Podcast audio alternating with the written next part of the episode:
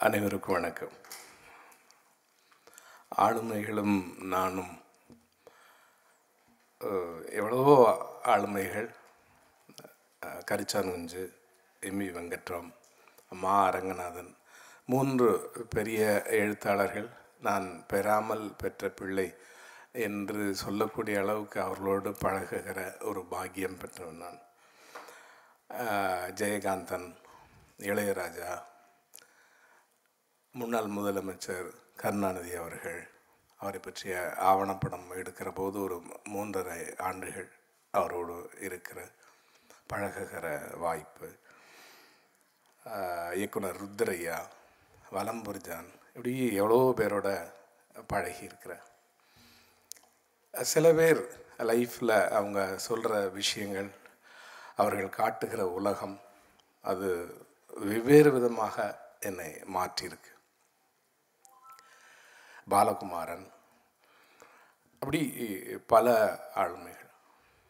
குறிப்பாக ஜெயகாந்தனை பார்த்து நான் ஒரு சிறுவனாக என்னுடைய ப்ளஸ் டூ பாடத்தில் நந்தவனத்தில் ஒரு ஆண்டி அவன் நாலாறு மாதமாய் குயவனை வேண்டி கொண்டு வந்தான் ஒரு தோண்டி அதை கூத்தாடி கூத்தாடி போட்டுடை தாண்டி அப்படின்ற அந்த கதை அதில் வர்ற பாடல் அந்த வெட்டியான் பாடுற பாடல் அதை அந்த வயதில் அதை படிக்கும்போது பெரிய சோகமும் பயமுமாக இருக்கும் அது. அப்படி ஒரு சிறுவனாக அந்த கதையை படித்த நான் அவரை பற்றிய ஒரு ஆவணப்படத்தை இயக்குகிற ஒரு வாய்ப்பு வந்தபோது நான் உண்மையில் அதுக்கு இளையராஜாவுக்கு தான் நன்றி சொல்லணும். அவர் தான் என்னை தேடி கூட்டிகிட்டு வந்து இதை பண்ணுங்க அப்படின்னு சொன்னார். அப்போவே நான் மறுத்தேன். நீங்கள் இசைத்துறை சார்ந்தவர். எதுக்கு அவரை போய் பண்ணணும்? தமிழில் எவ்வளோ ஆவணப்படங்கள் எடுக்க வேண்டியிருக்குது? நீங்கள் இசைத்துறை சார்ந்த ஒரு ஆள் நாதஸ்வரத்தை பற்றி ஒரு டாக்குமெண்ட்ரி எடுக்கலாம். அதை பற்றின அவ்வளோ விவரம் இருக்குது.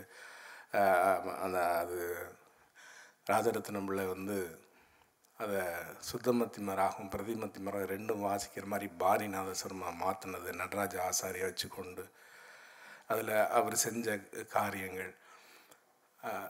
சுதந்திரம் பெற்றபோது முதல் முறையாக அந்த நாதஸ்வரத்தோட அந்த சுதந்திரம் விடியுது. அப்படி நிறைய விஷயங்கள். அந்த நாதஸ்வரம் திமிரி நாதஸ்வரம்னா என்ன பாரி நாதஸ்வரம்னா என்ன கல் நாதஸ்வரம்னா என்ன அப்படி அப்படிலாம் அவர்கிட்ட சொல்லுவோம். அவர் இல்லை அப்புறம் பண்ணுவோம். ம், முதல்ல இவரை பற்றி பண்ணோம் அப்படின்னு சொல்லி அவர் சொன்னார். அப்படி ஆரம்பித்தோம் அந்த டாக்குமெண்ட்ரியை. ஒரு எக்ஸென்ட்ரிக் மேன் ஜெயகாந்தன். அவங்க எல்லாருக்கும் தெரியும். அவரை ரெண்டு முறை டாக்குமெண்ட் நின்று போச்சு. பாதியோட நின்று போச்சு. சண்டை வந்துருச்சு. எனக்கும் அவருக்கும் அப்படியே நின்று போச்சு. ரெண்டு முறையும் இளையராஜா தான் வந்து அதை எப்படியாவது முடிச்சிருங்க அப்படின்னு சொல்லி வரார். அப்போது ரெண்டு முறை நடந்துட்டதுனால கடைசி நாள் சில கேள்விகளை அவருக்கு கேட்கலாம் அப்படின்னு சொல்லி வச்சுருந்தேன். அப்போ அவர்கிட்ட கேட்டுகிட்டே இருக்கேன்.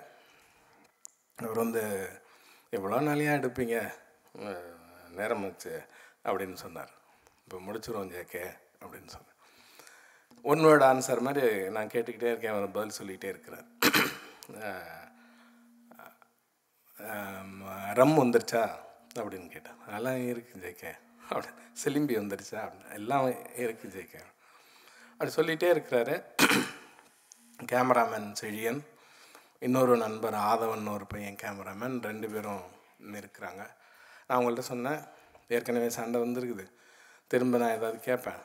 அவர் ஏதாவது பண்ணாருன்னா அடித்தால் தூக்கி போட்டால் கெட்ட வார்த்தை பேசினா என்னன்னாலும் அப்படியே ஷூட் பண்ணுங்கள் அப்படின்னு அவங்க ரெண்டு பேர்த்தையும் சொல்லிட்டேன். அவங்க ஷூட் பண்ணிக்கிட்டே இருக்கிறாங்க. நான் கேள்வி கேட்டுக்கிட்டே இருக்கேன் பதில் சொல்லிகிட்டே இருக்கிறார்.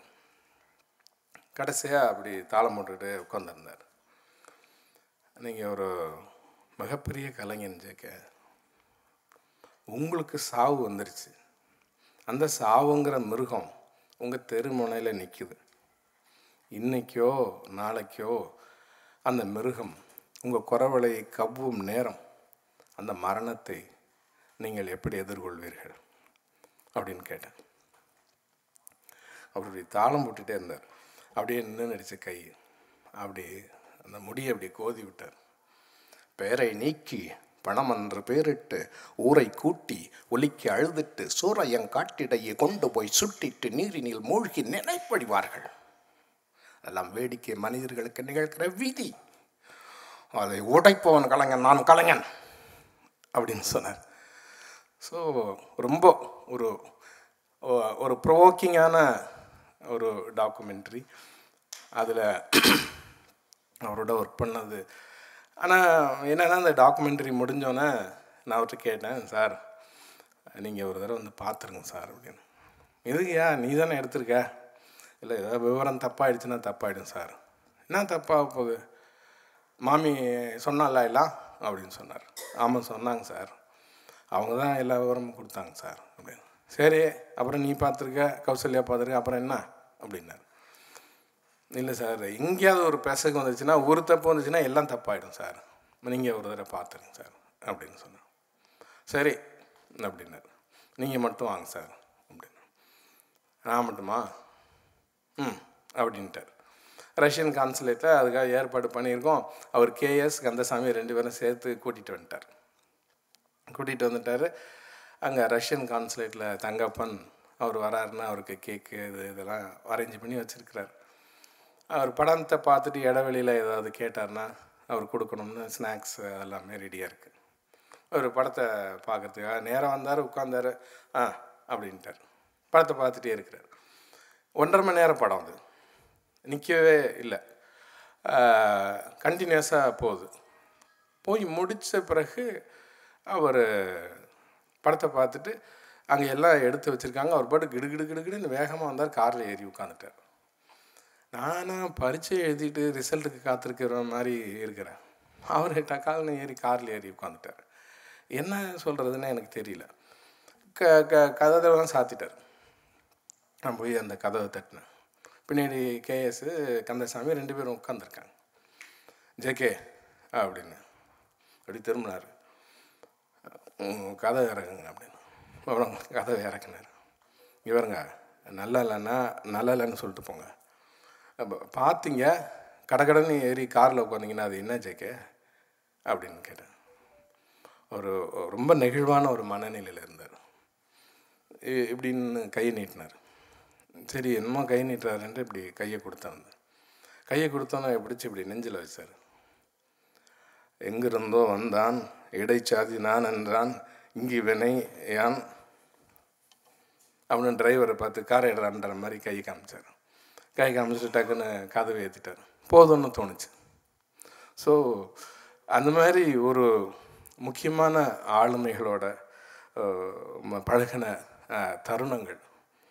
வலம்புரி ஜான் ரொம்ப நல்ல நண்பர். என்னுடைய வீட்டுக்கே வந்து அங்கே படுத்து கிடப்பார்.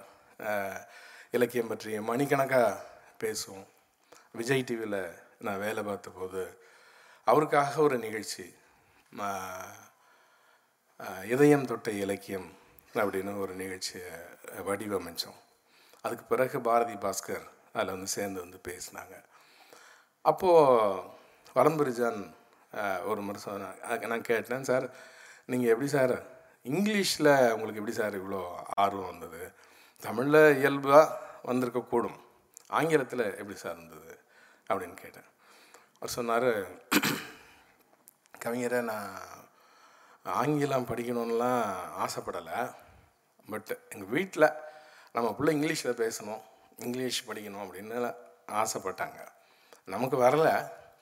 அப்போ நம்மளோட ஆசிரியர்கள் என்ன சொன்னாங்க? இந்து பேப்பர் படுறா உனக்கு நாலேஜ் வந்துடும் அப்படின்னு சொன்னாங்க. அதனால நான் எங்கள் நாகர்கோயில் பக்கம் ஒரு ஏதோ ஒரு கிராமம். அந்த அதுலேருந்து நான் ஒரு மூணு கிலோமீட்டர் சைக்கிள் மிதித்து அங்கே போவேன் நான். போய் ஹிந்து பேப்பர் படிப்பேன். அவர் ஏன் அந்த டீ கடையில் வாங்குறான்னா அவர் பையன் இங்கிலீஷ் படிக்கணும்னு அதை வாங்குறாரு. அவனும் எனக்கு ஃப்ரெண்டு இப்படி போய் படிச்சுக்கிட்டே இருந்தேன்.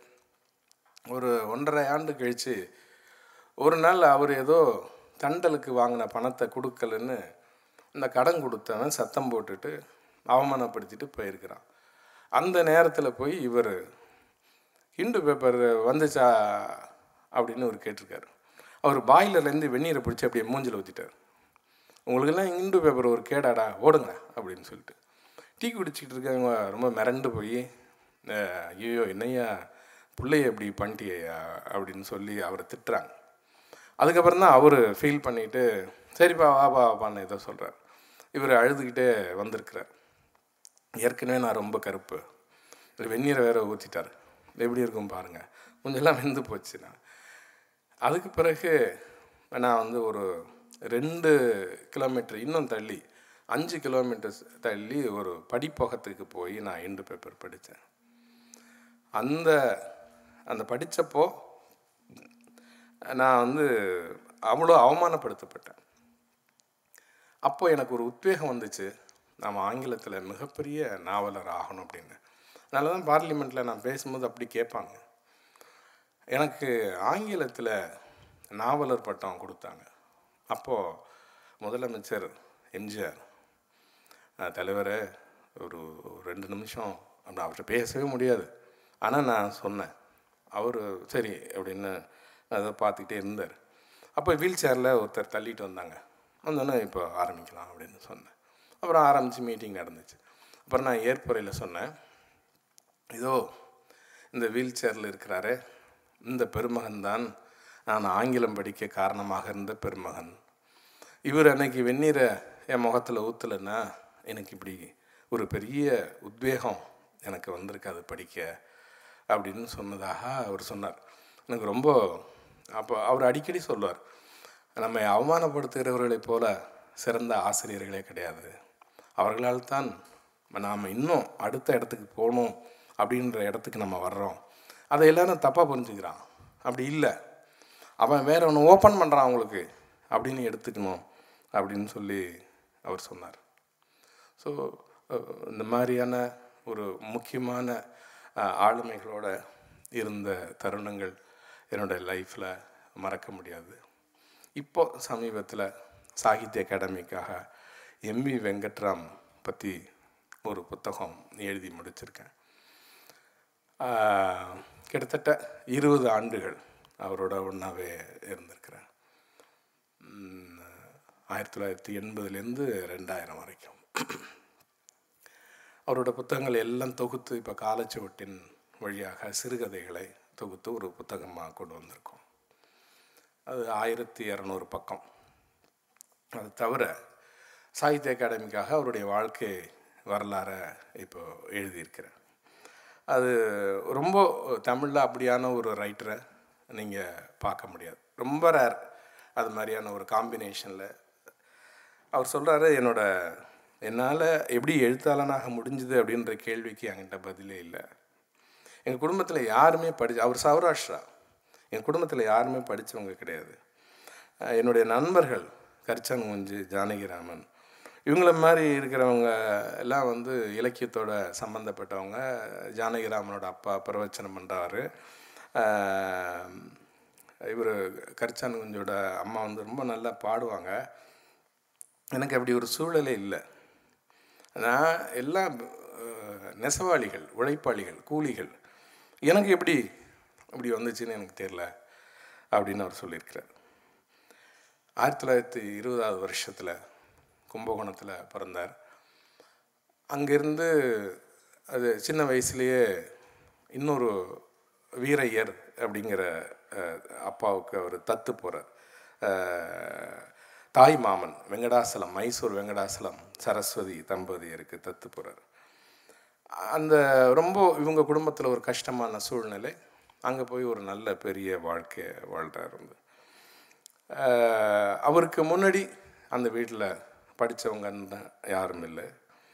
சின்ன வயசில் அவங்க அப்பா கடையை கட்டிட்டு பஜனை பாடல்கள் பாட சொல்கிறது அப்புறம் அந்த ராமாயணம் மகாபாரத்தில் ஏதாவது ஒரு கதையை சொல்ல சொல்லி கேட்குறது அதுக்கப்புறம் சூடம் கொளுத்தி கடையை மூடிட்டு வர்றது.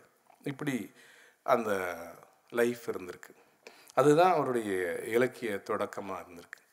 அதுக்கு பிறகு டவுன் ஹை ஸ்கூலுக்கு வராரு. கும்பகோணம் டவுன் ஹை ஸ்கூலுக்கு. அவருக்கு அப்போது கலைமகள் ஆனந்த விகடன் இது இந்த பத்திரிகைகள் தான் கிடைக்குது. ஆரணி குப்புசாமி முதலியார் ஆர்ஜே ரங்கராஜு வைமு கோதநாயகி இவங்க தான் அப்போ கிரைம் ரைட்டர்ஸ் முக்கியமாக விறு மர்ம நாவல்கள் எழுதுகிறவங்க அவ அவங்கள தான் அவர் படிக்கிறார் பதினாலு வயதில் அவருக்கு எழுதணும்னு ஆசைப்பட்டு அவரோட ஃப்ரெண்டோட சேர்ந்து ஒரு நாவலே எழுதி முடிச்சிட்டார். கல்லூரி வரத்துக்குள்ள ஒரு ஆயிரம் பக்கம் எழுதிட்டார் அவர். என் பேரை வந்து அச்சில் பார்க்கணும். அதுதான் எனக்கு ரொம்ப ஆசை. அதுதான் என்னை வேட்டையாடிக்கிட்டே இருந்தது. என்னை எல்லாரும் புத்திசாலி இது எல்லா கலைஞனுக்கும் இருக்கும். என்னோடய பாட்டை கேட்கணும் என்னோடய ஓவியத்தை பார்க்கணும் என்னுடைய சிற்பத்தை பார்க்கணும். அதுக்கு தான் நான் அப்படின்னு அது அது அவருக்கும். ஆனால் பத்திரிகையிலேருந்து திரும்பி வந்துக்கிட்டே இருந்துச்சு கதைகள். ஆனால் அதை பற்றி என்னால் யோசிக்கிறதுக்கு எனக்கு நேரமே இல்லை. பள்ளிக்கூட படிப்பு முடியுது. முடிஞ்ச உடனே காலேஜுக்கு அப்போ வந்து இன்டர்மீடியட் அதில் போய் சேர ரெண்டு வருஷம். ரெண்டு வருஷம் சேர்ந்தோன்னே அதில் பேரலில் ஹிந்தி படிக்கிறார். கிருஷ்ணசாமின்னு ஒரு ஹிந்தி வாத்தியார் அவர்கிட்ட ஹிந்தி படிக்கிறார். ஹிந்தி படிக்கும்போது அந்த வீட்டுக்கு த தமிழின் பிச்சு புதுக்கதையின் தந்தை என்று சொல்லப்படுகிற நா. பிச்சமூர்த்தி சிறுகதையினுடைய பீஷ்மர் என்று சொல்லப்படுகிற குப்பா ராஜகோபாலன் ரெண்டு பேரும் அந்த வீட்டுக்கு வராங்க. இது அவர் பார்க்குறாரு. பார்த்துட்டு அந்த கிருஷ்ணசாமிங்கிறவர் இவங்க ரெண்டு பேருடைய கதைகளை ஹிந்தியில் மொழிபெயர்த்து வேறு பத்திரிகைகளை வெளியிடுறவராக இருக்கிறார். அப்புறம் மணிக்கொடியில் சில ஹிந்தி கதைகளை அவர் மொழிபெயர்த்து கொடுக்குறார். அப்போ தான் முதல் முறையாக எம்இ வெங்கட்ராம் மணிக்கொடி அப்படின்ற ஒரு பத்திரிகையை பார்க்குறார். அது வாராவோட மணிக்கொடி அல்ல மூணு மணிக்கொடி. வாராவோட மணிக்கொடி அப்புறம் வந்து பிஎஸ் ராமையா மணிக்கொடி பா ராமசாமியோட மணிக்கொடி. இதில் வாரா மணிக்கொடியோட அவருக்கு சம்மந்தம் இல்லை. பிஎஸ் ராமையாவோட மணிக்கொடியோடு தான் அவருக்கு சம்மந்தம் அந்த புத்தகத்தெல்லாம் படிச்சுட்டு ஒரு உத்வேகத்தில் கூப்பராவை பற்றி அவருடைய கருவளையும் கையும்னு ஒரு கவிதையை படிச்சுட்டு அப்படியே நெகிழ்ந்து போயிருக்கிறார். பார்த்துட்டு தானும் ஒரு கதை எழுதுகிறாரு ஆயிரத்தி தொள்ளாயிரத்தி முப்பத்தாறு மணிக்கொடி இதழில் அவருடைய முதல் கதை வருது. அந்த கதையை முதல்ல எழுதி அவருடைய ஹிந்தி வாத்தியாருக்கு கொடுக்குறார். சார் நானும் ஒரு கதை எழுதியிருக்கேன் சார். அவர் இயல்பிலே ரொம்ப கூச்சம் ரொம்ப சாஃப்டான பேசக்கூடியவர். ஒரு கதை எழுதியிருக்கேன் சார். அப்படின்னா அவர் அதை வாங்கி பார்த்துருக்குறார். உனக்கும் இந்த பைத்தியமாப்பா? அப்படின்னு கேட்டிருக்காரு. சரி வாங்கி படிச்சுட்டு நான் பிச்சமூர்த்தி கூப்பாராட்ட கொடுக்குறேன்.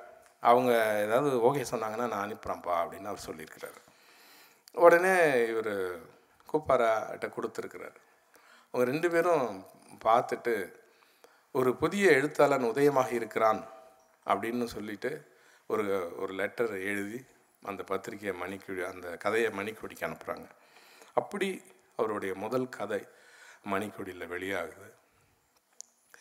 வெளியான உடனே அவருக்கு ரொம்ப சந்தோஷம். அதுவும் இவங்க ரெண்டு பேரும் ஒரு ரெண்டு பெரிய ஜெயின்ஸ் ரெண்டு பேர் வந்து சொல்கிறாங்க இவரை விட ரொம்ப வயதில் மூத்தவங்க. அவங்க சொன்னது அவருக்கு ரொம்ப இதாயிடுச்சு. கிடு கிடு கிடுன்னு எழுத ஆரம்பிக்கிறார். எழுத ஆரம்பிக்கிறாருன்னா இன்டர்மீடியட் ஃபெயில் அப்படியே படிப்பை விட்டுட்டு எழுத ஆரம்பிக்கிறார். அடுத்த ஜென்ம சாயைன்னு ஒரு கதை எழுதுறாரு. அந்த கதை முதல் கதை தான் அவங்க அனுப்பிச்சாங்க. பாக்கியெல்லாம் இவரே அனுப்பிட்டே இருக்கிறார். அந்த அடுத்த ஜென்ம சாயை கதையை படிச்சுட்டு பிச்சமூர்த்தி கேட்குறாரு ஏன்பா நீ தான் அந்த அடுத்த ஜென்ம சாய் கதையை எழுதுனதா? அப்படின்னு கேட்குறாரு உன் கதை தானா அப்படின்னு கேட்குறேன் ஆமாம் சார். என் லைஃப்பில் இப்படி ஒரு கதையை படித்ததில்லப்பா இனிமேல் நான் படிப்பேனானும் தெரியாது. அப்படின்னு சொல்லியிருக்காரு. நான் செத்தே போயிட்டேன் அப்படிங்கிறார். மேமிவி அப்படி ஒரு ஒரு உத்வேகத்தை ஒரு எழுத்தாளர் அது அந்த கதையும் அவ்வளோ வலுவான ஒரு கதை வந்து. ஸோ அப்படி ஒரு ஆரம்பித்த எம்இ வெங்கட்ராம். அந்த எழுத்தின் மேலே இருந்த உத்வேகத்தில் என்ன பண்ணுறாரு காலேஜை விட்டுட்டு கேஎன் முன்ஷியோட நாவல் ஒன்று சரச்சந்திரர் நாவல் ஒன்று ரெண்டையும் அங்கேயே மொழிபெயர்த்துட்டு கல்லூரிக்கு போனதுலேருந்து லைப்ரரியே கதியாக கிடக்கிறார் ஆண்டன் செக்கவ் தாசாவ்ஸ்கி அது இதுன்னு அப்படியே படிச்சுக்கிட்டே இருக்கிறார். ஹிந்தி நிறைய படிக்கிறார். அதில் மொழிபெயர்த்து எடுத்துக்கிட்டு க பெரிய குடும்பத்து பிள்ளை வாட்ச் செயினை விற்றுட்டு பத்து ரூபாய்க்கு மெட்ராஸ்க்கு வந்துடுறார் வந்து பாராமசாமி இந்த மணிக்கொடி இவரை வந்து பார்க்குறாரு. அவர் வந்து உனக்கு இரநூறுவா தாரேன். சும்மா சொல்கிறது தானே? அப்படின்னா அந்த காலத்தில் இரநூறுவான்றது எவ்வளோ பெரிய விஷயம் பாருங்க. அப்படின்னு ரெண்டுத்தையும் வாங்கி வச்சுக்கிட்டு அவர் இருக்கிறாரு. இவர் அதுக்குள்ளே மெட்ராஸ் சுற்றி கையில் இருந்த பணம் போயிட்டுது. அதுக்கு இடையில கும்பகோணத்துலேருந்து ஒருத்தர் வராரு. எப்பா என்னப்பா நீ இந்த மாதிரி பண்ணுற உங்கள் அப்பா அம்மாலாம் அங்கே அழுதுகிட்டு இருக்கிறாங்க. உடனே என் ஊருக்கு போய் சேரு அப்படின்னு சொல்லி இவர் அனுப்பி வைக்கிறாரு. அதுக்கப்புறம் ஒரு கும்பகோணம் வந்து சேர்றாரு. அப்போ சொல்கிறாரு அந்த வாழ்க்கை வரலாறில் வந்து முதல் முறையாக சென்னைக்கு சென்று பசியின் ருசியையும் கண்டு திரும்பினேன் அப்படின்னு அவர் சொல்கிறார் அவர் லைஃப்பில் நடந்த விஷயங்களை சொன்னால் யாருக்கும் நம்ப முடியுமா? அப்படின்னு சொல்ல முடியாது. அவ்வளவு விஷயங்கள் அவர் லைஃப்பில் நடந்திருக்கு. நீங்கள் அது ஒரு அது ஒரு நாவல் போல் இருக்கும். அவருக்கு மனைவியாக வாய்த்தவர்கள் ருக்மணி அம்மாள். பெரிய குடும்பம் அரண்மனை குடும்பம் அப்படின்னு அவங்க பேர். அவங்க வந்து எவ்வளோ நகை போட்டு வந்து கல்யாணம் பண்ணிக்கிட்டாங்க அப்படின்னு சொன்னால் ரொம்ப ஆச்சரியமாக இருக்கும். அவங்க சொல்லுவாங்க அரை வீச தங்கத்தோடும் ஒரு வீச வெள்ளியோடும் ஒரு மாட்டு வண்டி நிறையா சீர் சாமானோட இங்கே வந்தவனா அப்படின்னு சொல்லுவாங்க. அந்த அரை வீச தங்கம்னா எழுநூறு கிராம். ஒரு வீச அப்படின்னா ஆயிரத்தி நானூறு கிராம் வெள்ளி. ஒரு மாட்டு வண்டி நிறையா பித்தளை பாத்திரம். அப்போது இப்போ தான் சில்வர் இது அப்போது பித்தளை பாத்திரம். ஒரு மாட்டு வண்டி நிறையா வந்திருக்கிறாங்க.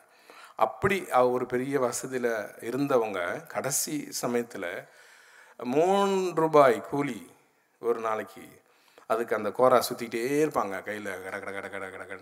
அது ஒத்த இலை வேணும்னா இந்த இந்த சட்டத்துலேருந்து எடுத்து இப்படி சுற்றணும் ரெட்டைன்னா ராட்டனத்தை ரெண்டு இலை மூணு இலைனா இதில் சுற்றணும் அந்த திருவட்டத்தை சுற்றி கொண்டே இருப்பாங்க இந்த இந்த குடும்பத்தை இவர் எழுத்தை நம்பி தொழிலெல்லாம் நஷ்டமாகுது.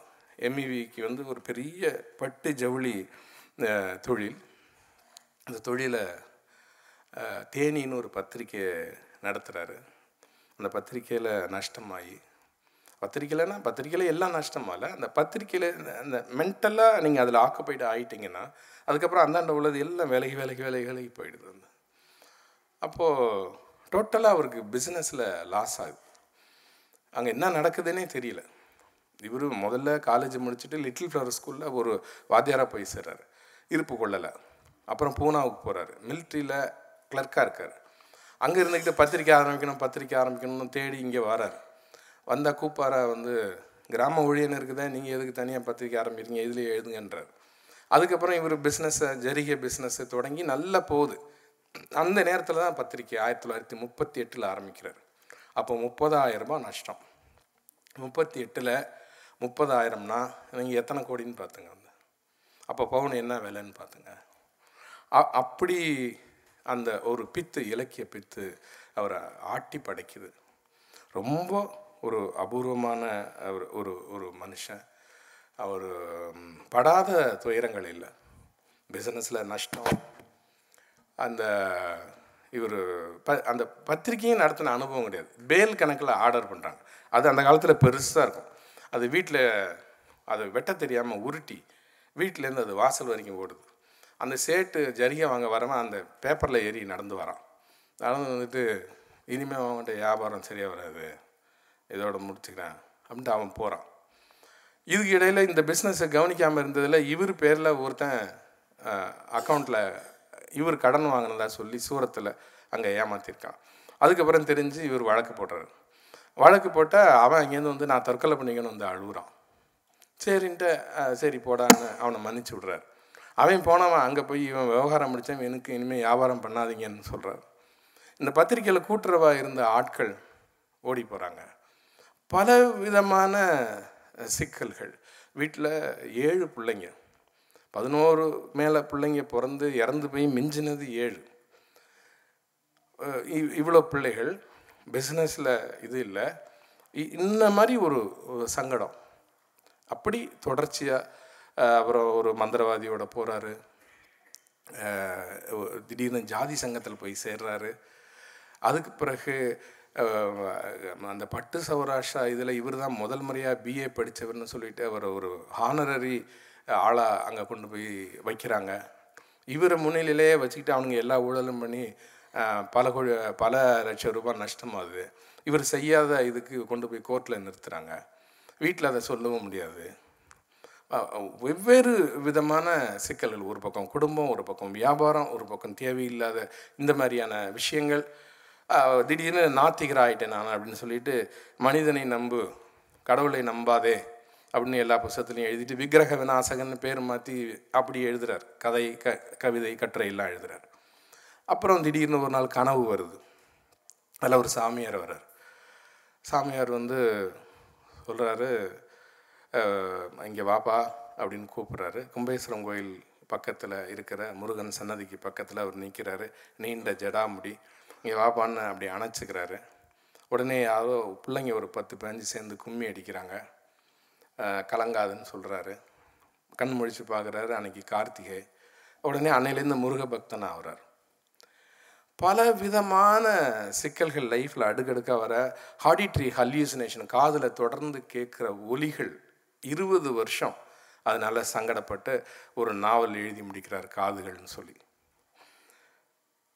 நேரம் கடந்து விட்டது இப்படி பல மனிதர்களுடைய வாழ்க்கையையும் அவர்களோட கூட இருந்து பழகிய ஒரு பாக்கியத்தையும் பெற்றதையும் இன்றைக்கு அதை உங்களோடு சிறிது பகிர்ந்து கொண்டதையும் பெருமையாக நினைக்கிறேன். நன்றி. வணக்கம்.